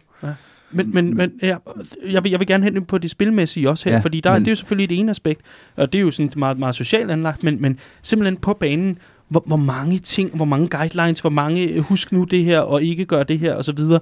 Altså, at, at få tømt hovedet. Men det, er jo, det, men det er en af de ting, som jeg, jeg er lidt nervøs for, øh, når jeg kigger på Naby Keitas videre mm. færd. Jeg håber, han bliver en succes. Jeg kan godt se, hvad det er, han kan, som ingen andre i truppen kan, og alt det der. Og jeg er enig i, at når han klikker sammen med resten af Liverpool-holdet, så er det også der, vi har spillet bedst. Leicester som et rigtig godt eksempel. Mm. Alt det her. Men det, der også bare sker, det er, at vi henter Keita et år før. Vi henter Naby Keita øh, på et tidspunkt, hvor at vi lige har tabt en, øh, en, en, en Champions League-finale, og, og, og, midtbanen var sygt statisk, og det var generelt en, en, en hammerende statisk midtbane, som var et problem på det tidspunkt. Og så fandt Klopp en løsning på det problem, som var at udnytte den her robrøds midtbanes kompetencer til det, den er god til, som var at give nogle andre spillere mere frihed, som er bakkerne, og som er fløjene, og som er øh, til en vis grad Femino. Så Klopp er blevet klogere i Liverpool. Det roser vi om hele tiden for. Spørgsmålet om Klopp også er blevet en klogere manager end den manager, der købte Naby Keita. Ja. Om det simpelthen er en, en, det her free-flowing uh, turbo gegenpres fodbold, som Naby Keita var skræddersyet til. Det har vist sig ikke at være helt så bæredygtigt i England, så derfor så har vi lige skruet lidt ned for det, og derfor så er det en, det er en klassisk problemstilling, når en spiller ikke lykkes i en klub, så kan det være, fordi det, han, han, han har en anden manager end den manager, der hentede ham. Og det er et spørgsmål, om Naby Keita ikke har det nu. At, at, at den klub, han har nu, er ikke den klub, der hentede Naby Keita. Væsentlig pointe. Og ja, absolut. Og, øh, men, men til syvende og sidst for mig, øh, så er det også en væsentlig pointe omkring det her. Og slut der, hvor vi startede, omkring skaderne, som jeg føler er det, der, der hæmmer ham allermest.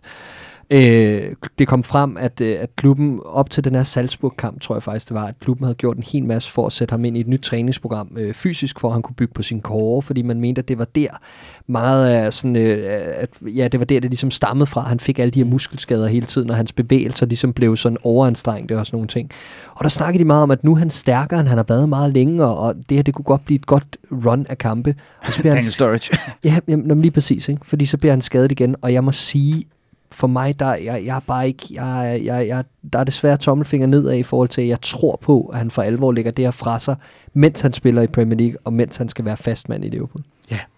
Men øh, altså, øh, vanvittige ting er sket før, og øh, en spiller, som mange havde dømt ud for nogle år siden, jamen han er nu blevet en, en lederfigur, som øh, har taget anfører på øh, med benet til sig, og mm. er blevet en øh, forrygende spiller, der simpelthen er en kandidat til Player of the Year. Lad os nu se, hvor den, hvor den ender hen med Jordan Henderson. Så der er altså mulighed for at bygge på og, øh, og udnytte, bestemt, at, at bestemt. Øh, oddsene måske lidt er imod en. Om ikke andet, så er det vigtigt for mig, øh, nu hvor vi lige lukker af for Naby Keita, lige om to sekunder, så er det vigtigt for mig at sige, at netop det her tema, jamen det er altså ikke fordi, at vi lukker øjnene for, at det går fantastisk, og det er netop mm. også en del af historien, at der bare er trangt. Det er simpelthen, der er ikke nogen badebilletter længere. Det er et fuldstændig vanvittigt godt og historisk fantastisk Liverpool-hold, vi ser lige for tiden. Nu var det bare lige presserende at vende Navigator, og jeg er simpelthen så glad for, at øh, I havde lyst til at gøre det sammen med mig. Det er super taknemmelig for, så jeg kunne blive lidt klogere på, hvem det er, jeg sidder og bliver småirriteret og frustreret over øh, med nummer 8. Ja, og, så, og så i forlængelse af det, du siger, altså nu kom vi slet ikke omkring det med West Ham-kamp, men ja. altså alle de rekorder, der blev øh, tangeret ja, ja, ja, og slået den aften, og især denne her med, ja, ja. At, at Liverpool over de sidste 38 Premier League-kamp har vundet 36 men, og spillet to mm, uafgjort. 110 ud af 114 point. Prøv at tænke på næsten det vildeste, synes jeg, det der med, at vi har stået der, at vi var lige ved at nå rekorden med, med flest vundne i, i streg med 18, og så snubler vi med en uafgjort mod United så gør vi det bare igen. Ja. Altså, ja, det, det er, altså, altså i træk, det er, det, jamen, det er helt ustyrligt. Og, og det vildeste er, jeg, jeg så en kommentar på Twitter i dag, hvor der var en, der nævnte det her med, det kommer formodentlig aldrig til at blive matchet, det her. Altså 38, 36 i 38. Øh, altså det kommer formentlig aldrig til at blive matchet. Det er en sindssyg rekord øh, at vinde 110 ud af 114 point. Det er, mm. det er noget, vi tager utrolig meget for givet, ja, men man kan ikke andet. Det. det er netop det, vi gør. Og det er, det er altså selv, når jeg slår snydekoder til og dårligere niveau i, i, i min mm. FIFA-spil, altså der er jeg svært ved at nå det, vil jeg bare sige. Så, øh, så, så godt gået. Men om ikke andet, tusind tak for, øh, for gennemgangen i denne uges tema, altså Naby Keita. Det er stort set Induraine i, øh, i Tour de France, vi snakker, ikke? Altså. ja, og det I kan høre nu, det er mig, der er ved at, at, at, lave, jeg, jeg er simpelthen ved at lave en salonriffel, så jeg kan pløkke hovedet mig selv. Induraine aldrig testet positiv. Nej, det er jo det, Everton-fansene mener, at vi, det er vi jo heller ikke. Nej. Ligner jeg måske en junkie. For fanden. Åh oh, gutter, åh oh, gutter, åh oh, gutter, hvor, hvor, hvor skal det ende henne? Om ikke andet, det var denne uges tema, og vigtigt for mig også, nu hvor vi, øh, hvor vi altså nævner, at, øh, vi, vi er ved at være færdige med Naby Keita, det er vi faktisk, jamen det er, at hvis du sidder og tænker, åh oh, dreng, det er fint med Nabi Keita gennemgangen, den var super spændende, og så videre, og så videre, men jeg synes altså, I skal tale om det her. jamen så har vi både en uh, Twitter og en uh, Facebook-account til Copcast. Du skal simpelthen bare søge efter Copcast derinde, og øh, så endelig sender os en øh, besked, så tager vi det altså op i, øh, i emnebanken, hvor vi altså har frygtelig mange gode bud allerede nu, og så skal vi nok få det flettet ind i, i løbet af en sæson eller to. Lidt ligesom Navigator. Så skal vi nok få ham til at, at passe ind, og måske også dit ønske om et emne. Og inden vi altså hopper til denne uges lytterspørgsmål, der er kommet øh, rigtig mange gode, som øh, sådan er, fedt. er temaer i udsendelsen, kan man også sige øh, i, i sig selv. Spændende skal det, skal det blive at høre jeres bud på det. Så vil jeg egentlig bare lige nævne, at det her Copcast og alt det andet, vi laver, det kommer, fordi der er frygtelig mange gode mennesker, der har lyst til at støtte op i form af et medlemskab. Det er der altså i øh, talende stund over 4.500 mennesker, der har lyst til på landsplan. Vi er meget stolte og meget ydmyge og meget taknemmelige for det. Sidder du og tænker, jeg synes sgu også, det er fedt med artikler og podcast og videoer og alt muligt andet, jamen så synes vi, at du skal melde dig ind. Det kan du gøre på redmanfamily.dk, og det kan du gøre for bare 25 kroner om måneden, og dermed være med til at holde communityet og dækningen oppe på det niveau, som det har lige nu. Vi vil blive så glade for at have dig med. Så er du ikke med endnu, jamen så synes vi måske det er nu, og vi kan i hvert fald love, at om ikke andet, så bliver bajerne også billigere, når du er ude at se bold. Det er trods alt også værd at tage med. Vi er nået til vores øh, lytterspørgsmål, og øh, mens jeg lige finder dem frem, Clark, øh, så kan vi måske lige nævne, at øh, den kommende weekend er stor event-weekend i Redman Family. Det er det nemlig. Der er to meget, meget, meget sene julefrokoster øh, i øh, pipeline, så at sige. En mm-hmm. i Odense og en i øh, Aalborg. Og udover det, så er der også en indflytterfest i Esbjerg, hvor man altså skifter stamsted fra øh, det velkendte Old Irish Pub over til det, der hedder Little London. Øhm, men vi skal jo en tur til Aalborg, os to, og det Ja. glæder jeg mig meget til. Ja, det gør jeg også. Øh, Vi har, vi har jo booket togbilletterne og alt muligt andet, Ja, så, ja. så nu er vi klar. Ja, vi havde Åh. set frem til at få lidt morgenmad inde på hovedbanegården, og havde Ja. ja. aftalt med Andreas, så det kunne være rigtig sjovt, men øh, han kommer ikke. Nej, Nej. nej. Det er simpelthen så typisk Andreas. Så. Så det vi gør i stedet for, det er, at øh, vi, vi ringer til dig på hele turen simpelthen, og så sidder vi alle Ja. tre sammen, og så forbereder vi os til øh, det næste omgang, øh, både Copcast selvfølgelig, men også Liverpool-showet, fordi øh, den kommende måneds udsendelse, den øh, ligger altså klar til dig i næste uge, hvor vi øh, tuner op for endnu en omgang øh, Liverpool-showet. Gå ind på YouTube og abonner på Redman Family, så, øh, så får du udsendelsen durk i feedet, som man siger. Nu skal vi til... det gør man ikke, nej. nu skal vi til denne uges lytterspørgsmål. Øhm, for helvede, Daniel. Nå, vi, øh, vi skal faktisk ind på en, øh, en, en spiller, som vi næsten ikke har talt om, og hvor frustrerende det er nogle gange at se på ham, og så videre. Nej, ikke Navigator. Vi skal øh, ind på et emne, som også var oppe efter øh, gårdsdagens kamp. Mohamed Salah. For øh, Kasper Leif Pedersen, han, øh, han skriver således. Efter gårdsdagens kamp, så florerer, øh, florerer det lidt rundt på de sociale medier omkring Salah, både nationalt og internationalt, ved spørgsmålet om, at man skulle skille sig af med ham. Ved for eksempel have en afløser som Werner eller en helt anden. Dog så taler statsene for sig selv. Han er den anden mest scorende spiller i Europa. Messi er nummer et, siden hans debut i august 2017, altså Salas. Hvad synes I om dette? Er der hold i kritikken? Skal han skibes videre? Eller er han for vigtig for Klopps projekt? Hmm. du må hellere gøre det, Andreas, for jeg er for tæsk. Jamen, jeg glæder mig sådan. Øh, Det er ikke mig, der skal give bankene, men øh, de kan jo komme for lytterne. Ja. Øh, jamen, jeg synes, at øh, man skal gå på to ben i den her Salah-diskussion. ikke? Øh, fordi der er ingen tvivl om, at akkumuleret over en hel sæson, så så skraber han så mange mål og så mange assist til sig. Og som vi snakker om, selv på en dag, hvor han er dårlig, der er han stadig god, ikke? Altså han bliver ved med at søge og være, være involveret, og det er også derfor, vores karaktergivere ofte har det svært. Og også når jeg skal give karakter efter en kamp, hvor Salah har den kamp, er det skidesvært. Øh, fordi er det bedre bare at gemme sig? Er det bedre bare at rende rundt og lege øh, gemmeleje for bolden, og så, så drible et, et 6-7-tal hjem? Øh, eller er det bedre at blive ved med at opsøge bolden, også selvom man, man mistede den øh, på pinlig vis sidste gang, man, man var på den? Og de perioder har Mohamed Salah, og de perioder har Salah altid haft. Men der skal også nok komme perioder, hvor at, at han sparker alt ind. Øh, så, så derfor så synes jeg, det, det bliver hurtigt sådan lidt øh, skyttegravskrig her, hvor der er, der er nogen, der ligesom peger på de her akkumulerede stats siden 2017 og siger, se, han er vores vigtigste spiller. Øh, og så er der dem, der peger på, øh, på, på alle de boldtab, han havde i går, og der var ved gud mange boldtab, og siger, øh, det er ikke godt nok, og begge dele er rigtigt. Begge dele er rigtigt. Han, han, han akkumulerer sindssygt mange øh, kampafgørende momenter, øh, og han har kampe, hvor han smider alt væk, og man sidder og tager sig til hovedet. Selv i de kampe, så dukker han bare op i overtiden og, og Absolut. scorer.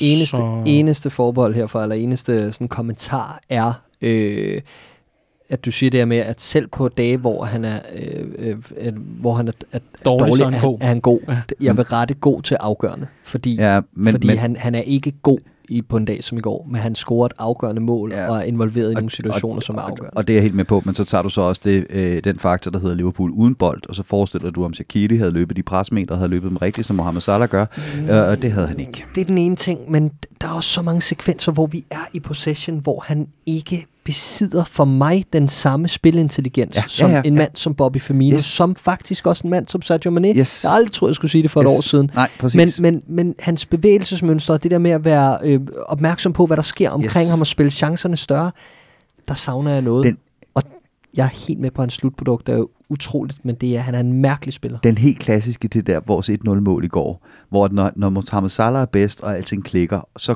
så kører de her 1-2-afleveringer, mm. og de Mm. sidder bare dak, dak, dak, Ja. dak, dak. Nu ender det så med, at Trent lægger den aflevering ind til, øh, til Gini Wijnaldum, og det mindede om noget 1-2-spil, vi har set før. Det var bare så kludret og tilfældigt, mm. og en afslutning i ryggen på en modstander, og, og sådan helt... Øh, og det er det, der sker, når, når, når han ikke er på toppen af sit, af sit spil, Mohamed Salah, så er det, at han venter på forsvarsspillerens udfald, i stedet for at have spilintelligensen til at tvinge forsvarsspilleren til et udfald, Mm. mm. og så have tænkt et skridt frem i forhold til, hvad han så skal. Uha, jeg synes, du lovede, at øh, du skulle have tæsk, eller hvordan var det nu, Clark? Fordi mm. øh, har du ikke noget hjemmebrygget? Har du noget? Eller, eller hvad? Siden at du tænker, at nu får du tæsk? Eller var det vidderligt det? For jeg tror ikke, jeg synes ikke, der var noget kontroversielt ved den der udmelding. For, for, jamen, jeg ved godt, hvad du, hvad du skubber til. Ja. Øh, Er, er det... jeg tror godt, vi kunne finde på at sælge ham til sommer. Det kunne vi sagtens. Øh, han er 28, og, øh, eller også bliver han 28 nu her. Nu Mm. skal jeg passe på. Mm. Mm. Ja, det mener jeg. Han bliver 28, ja. Han bliver 28 her i foråret. Øhm, og prisen på ham bliver aldrig større. Det er igen en spiller med tre år tilbage af kontrakten til sommer. Øh, vi vil stadig stå i en udmærket position næste sommer. Men jeg synes, der var noget kryptisk over det interview, Jürgen Klopp kom ud med her i løbet af ugen omkring næste fase i Liverpool, hvor han sagde, at det bliver rigtig interessant, og åbnede lidt døren for Barcelona og Real Madrid i forhold til nogle spillere. Øh, det var sådan lidt, øh, det, det synes jeg var, det bed jeg bare mærke i. Og så snakkede han meget om, det handler om, hvad der er tilgængeligt på markedet, det han snakkede om tidligere. Og vi står lige pludselig foran en sommer, hvor øh, både Timo Werner og Jadon Sancho er tilgængelige på markedet. To spillere, vi ved, han har interesse i. Det er spekulation, og det er alt muligt andet, og vi er verdens bedste fodboldhold, og det er slet ikke lige nu, og alt muligt. Men jeg tror bare ikke, det er helt udelukket, at vi stadig kører videre med de her tre op foran, som har spillet så meget. Jeg tror, Klopp er fuldkommen klar over, også med tanke på AFCON, der kommer næste år, at vi har brug for noget fornyelse på et tidspunkt. Men, men bare lidt hurtigt spørgsmål. mm. Ser du så det her ske, selvom Salah siger, at jeg er tilfreds med at være i Liverpool, jeg vil gerne blive, tror du så, man kunne finde på at presse mod klubben? Nej, Fordi det, det jeg, jeg ser, det, Det jeg jeg ser, det er, at vi kan nå til en situation her i sommer, hvor der har vi vundet Champions League, vi har vundet mesterskaber, mm. så vil det være spillere, der siger, at det er tid til nye udfordringer. Ja, og så bliver vi enige med en Salah Præcis. for eksempel om, at okay, fair nok, altså en gang imellem, så kan man godt have lidt luftforandring, Mm. og det kunne godt være, at det var tid til, at du skulle have nu, men jeg tror bare ikke, hvis han siger, at jeg vil Nej, gerne blive, det tror jeg heller ikke. Det tror jeg heller ikke. Det er slet ikke, der, der er slet ikke sådan en kultur hos os. Øhm, men, men jeg tror også, som du er inde på, jeg tror nogle gange, der sker noget helt naturligt i det der. Øhm, men altså, ja, godt spørgsmål. Øh, det kommer også an på, hvem der byder sig til, pris, alt muligt andet. Mm. Jeg siger bare, at, at det er sjældent, at der er så gode muligheder for to spillere, der vil passe så Helt godt ind i det klub, han jager, Mm. øh, og med en så øh, fristende alder, som de to spillere lige nævnt. Uha, transferspekulation. Den har vi ikke haft før i vores øh, lytterspørgsmålssegment her. Men vi har altså mange andre gode spørgsmål, og jeg lover, vi skal nok komme ind på det. Har I hørt om ham, der kunne blive Anka? At- Om jeg har hørt om ham. jeg, jeg sad engang og lavede en liveudsendelse med, med, med Clark i, øh, i udkanten af Østerbro. Det er en pæn øh, måde at sige rygeparken på. Hvor vi sad og, og skreg ind i en mikrofon, mens øh, vi havde den ene og den anden øh, dilettant I- i, I- i, Ukraine for at lukke en aftale. INR med live på, Ja. øh, på Singstar-mikrofon. og med Robbie Fra- Fowler på ryggen, var jeg lige ved at sige. Ja. Ja. Jamen, det var, hold kæft, en farse. Ja, det var dengang, vi dækkede Transfer Deadline Day live. Det var kæmpe, kæmpe stort dengang. Ryan Sessegnon spiller ikke meget i Spurs, hva'? Ved, ved du hvad, Riese, jeg, jeg tror, at du skal, du skal ind og have en blog på, på øh, Foodie eller Indkast.dk eller et eller andet. Øh, det er i hvert fald ikke lige nu, for vi skal videre til næste spørgsmål. Og, øh, og tak for, øh, for, for dit indspark her til sidst, Clark. Øh, det bliver spændende at se, hvor mange bank du får for den. Du, Det du bliver sidder- spændende. Ja, det, jeg håber da ikke, at du får nogen, men, øh, men interessant øh, måde at tænke det på. Vi øh, skal øh, forbi Patrick Johansen på øh, Twitter. AKA Red Spiky 8. Øh, det er hans handle. Et nærmest umuligt spørgsmål, men på hvilken position mener I, at vi står svagest i startelveren? Mm-hmm. På et historisk og meget, meget fremragende Liverpool-hold, der øh, er der måske en position i startelveren. Øh, jeg siger absolut intet. Godt så. Øh, jamen, jeg holder fast i, at en gang imellem, så kigger man på den midtbane og lægger mærke til, hvad det er, den ikke kan, når der er noget, der ikke fungerer. Mm. Øh, så, så det er klart, at, at der, der er en gang imellem lidt for meget rugbrød over den midtbane, og kunne man finde den spiller, der, der kunne det hele derinde, øh, så er jeg også ret sikker på, at, at vi hurtigt øh, kunne, øh, kunne blive enige om, at det var bedre end en, en af de elskelige typer, vi Mm. har rendt rundt derinde lige nu. Glimrende. Og øh, på selv samme Twitter, der er altså kommet mange gode ind der også, øh, der har vi Victor V. Skovmand er handlet. Han øh, spørger, har det nogen betydning for jer, at vi har en skavser i truppen i så fantastisk en sæson som i år? Er skavser-romantikken død, eller har Trent og Curtis pustet liv i den igen? Mm-hmm. Den her romantisering, og det er, jo, det er jo det, fanpolitiet vil slå os ihjel for, at vi sidder og romantiserer over, at der er lokale knægte fra Liverpool, mens vi sidder i Danmark, kolde Danmark, regnfulde og stormende Danmark. Og det har også været i England. Men ikke desto mindre sidder og romantiserer over, at der er er lokale knægte med på holdet. Betyder det noget for jer? Og i så fald, hvad betyder det? Selvfølgelig. Altså, jeg, jeg, og jeg, jeg bider mærke i det her med, om den, om den er blusset op igen. Den har Mm. altid været der, og den har altid været der for mig. Mm. Øhm, det, det, det, er jo det, det er jo det, vi i vores generation voksede op med. Det var Jared og Carragher, ikke? Og, og, og før det, der kan du nævne dem i flæng. Altså, det kan Andreas langt bedre, end jeg kan.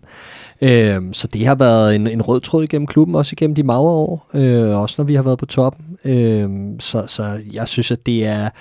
Jeg synes, det er vidunderligt og en sublim detalje, at Klopp har formået, mens han skabte det her hold, at få indlemmet typer som, eller en type som Trent Alexander-Arnold øh, på en så vigtig position og en så stor rolle, som han går ind til her i, øh, i, i Klopps øh, kommende og sidste år i klubben, øh, må man formode.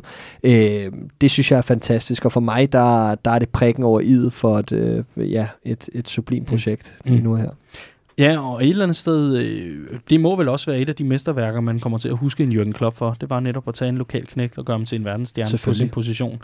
Øh, En af mange historier. Ja, og, og så især når man tager netop Gerrard ud af holdet, eller han i hvert fald rykker. Mm. rykker væk fra klubben, så, så er det jo ikke fordi, at der, der så gik øh, dekader, før der lige pludselig var en ny skavser klar. Det, øh, det er trods alt også værd at, at notere sig. Men øh, ja, der, der lader til at være bred enighed om, at det der Ja, bare er topfedt at have, have en masse med. Men også fedt at have en ung, øh, som, Trent er også ung, men en, en øh, ikke, hvad, hvad kan man kalde det, etableret øh, figur, vi nu kan holde øje med, det unge talent, som vi kan, kan hæppe lidt ekstra på i form af en Curtis Jones. Ja, ja, og flere andre for det ungdomshold. For det, der også hører med til historien, det var, at altså, da jeg blev, jeg blev blandt andet fan på grund af Fowler og Owen og Rob Jones især, var jeg helt vild med. Øh, øh, Redknapp, jeg kunne blive ved. Øh, men, men de var også bare sindssygt gode fodboldspillere, hvor det, vi er blevet spist af med øh, siden Carragher og, øh, og, og Gerrard, det er jo fandme John Flanagan og, øh, og, og Rossiter og, og, og, og ligegyldige arbejdsmænd, som fansene elskede, fordi de var lokale, og de havde attituden, og de kæmpede røven ud af bukserne. Men det er sat med længe siden, vi har haft en skavser, der reelt også er en verdensklasse fodboldspiller. Mm. Øh, og, og det hører med til historien her, ikke? Altså det er, det, det er klubben, Liverpool er tilbage på, på toppen af verden, og det er med en skavse på holdet, og det er altså fordi, han er verdens bedste på sin plads. Det er mm. ikke bare fordi, at han er, han er født i, i Liverpool. Det, det, er, det, det tilføjer lige det der ekstra krydderi, ikke? Mm. De her, vi er simpelthen nået øh, til vejs ende for denne omgang øh, Copcast. Det har været en øh, udsøgt fornøjelse at sidde og nørde Liverpool med jer endnu en gang, og den her gang med, altså med temaet om Nabi Keita blandt andet. Tusind tak for de mange gode lytterspørgsmål. Det er del med ved at være rigtig, rigtig svært at udpege, øh, hvilke der skal med og hvilke der ikke skal med og alt muligt andet. Men lad dem endelig komme i øh, stridestrømmen. Det er sådan, at vi laver opslag både på Twitter og på, øh, på Facebook øh, og samt vores Instagram, hvor der ved Gud også øh, spørgsmål fra. Men øh, bliv endelig ved med at sende dem i vores retning, fordi øh, det er netop det, der kan gøre, at vi lige pludselig en eller anden dag bare rydder fladen, og så bare giver den fuld gas på og svare på masser af gode spørgsmål og nørde løs i, øh, i den retning. Inden jeg øh, siger øh, helt farvel og tak for nu, så vil jeg altså lige øh, prøve at lave en, en lille recap af alle de mange ting, der sker i Redman Family lige nu og her. Liverpool-showet vender tilbage. Det gør det i øh, næste uge, hvor vi øh, optager øh, udsendelsen, der ligesom skal se tilbage på februar og se frem mod marts, hedder den selvfølgelig, den måned, der kommer efter februar. Det var godt, dagen. Øhm, så kommer der øh, et Redman Manager-spil i fuld flor igen i den kommende weekend, hvor man altså skal huske at stille hold inden øh, kampen mod Watford, fordi øh, der er altså fed præmie på, øh, på spil. Og men at øh, førstepladsen øh, er taget, så er der altså både anden og tredje præmie også. Øh, så Riese, jeg, jeg glæder mig jo rigtig meget til at finde ud af, hvad, hvad, din, øh, hvad din twist er på dit hold, som gør, at du stikker af fra os andre. Uh, det bliver spændende, hva'? Så er der øh, selvfølgelig også de mange store events rundt om i landet. Det værende Aalborg og Odense med julefrokoster, og så altså indflytterfesten i øh, Esbjerg. Og sidst, men ikke mindst, så er der altså bare masser af god dækning, og vi glæder os frygtelig, frygtelig, frygtelig meget til at øh, forhåbentlig, hvis det måtte ske en dag, hashtag no jinx, og fejre et mesterskab mere inden for overskuelig fremtid. Så der er frygtelig mange øh, gode ting i, i pipeline, og det er en fornøjelse at være Liverpool-fan. Har du lagt mærke til, Clark, det er ligesom sådan en Tour de France-etap, ikke? Først så kommer feltet, og så kommer reklamekaravanen til sidst. det, øh, Med mig i studiet havde jeg... For helvede. Jamen, det, det er simpelthen utroligt. Du, øh, du pisker mig som en, en, en primdal. Altså. Med dig i studiet havde du Jakob Pil og ja. Nicky Sørensen. oh, ja. Nå, men øh, to øh, rene ryttere her i, øh, i studiet med mig. Clark James og Andreas Brøns Riese. Mit navn er Daniel Siglov. Det her, det var Copcast. Hvis du kunne lide det, du hørte, og er i nærheden af en podcast-tjeneste, hvor man kan give ratings, så smid gerne fem stjerner efter os, så bliver vi så glade, og så er der endnu flere, der kan lytte med. Tusind tak, fordi du lyttede med. Vi høres ved i næste uge.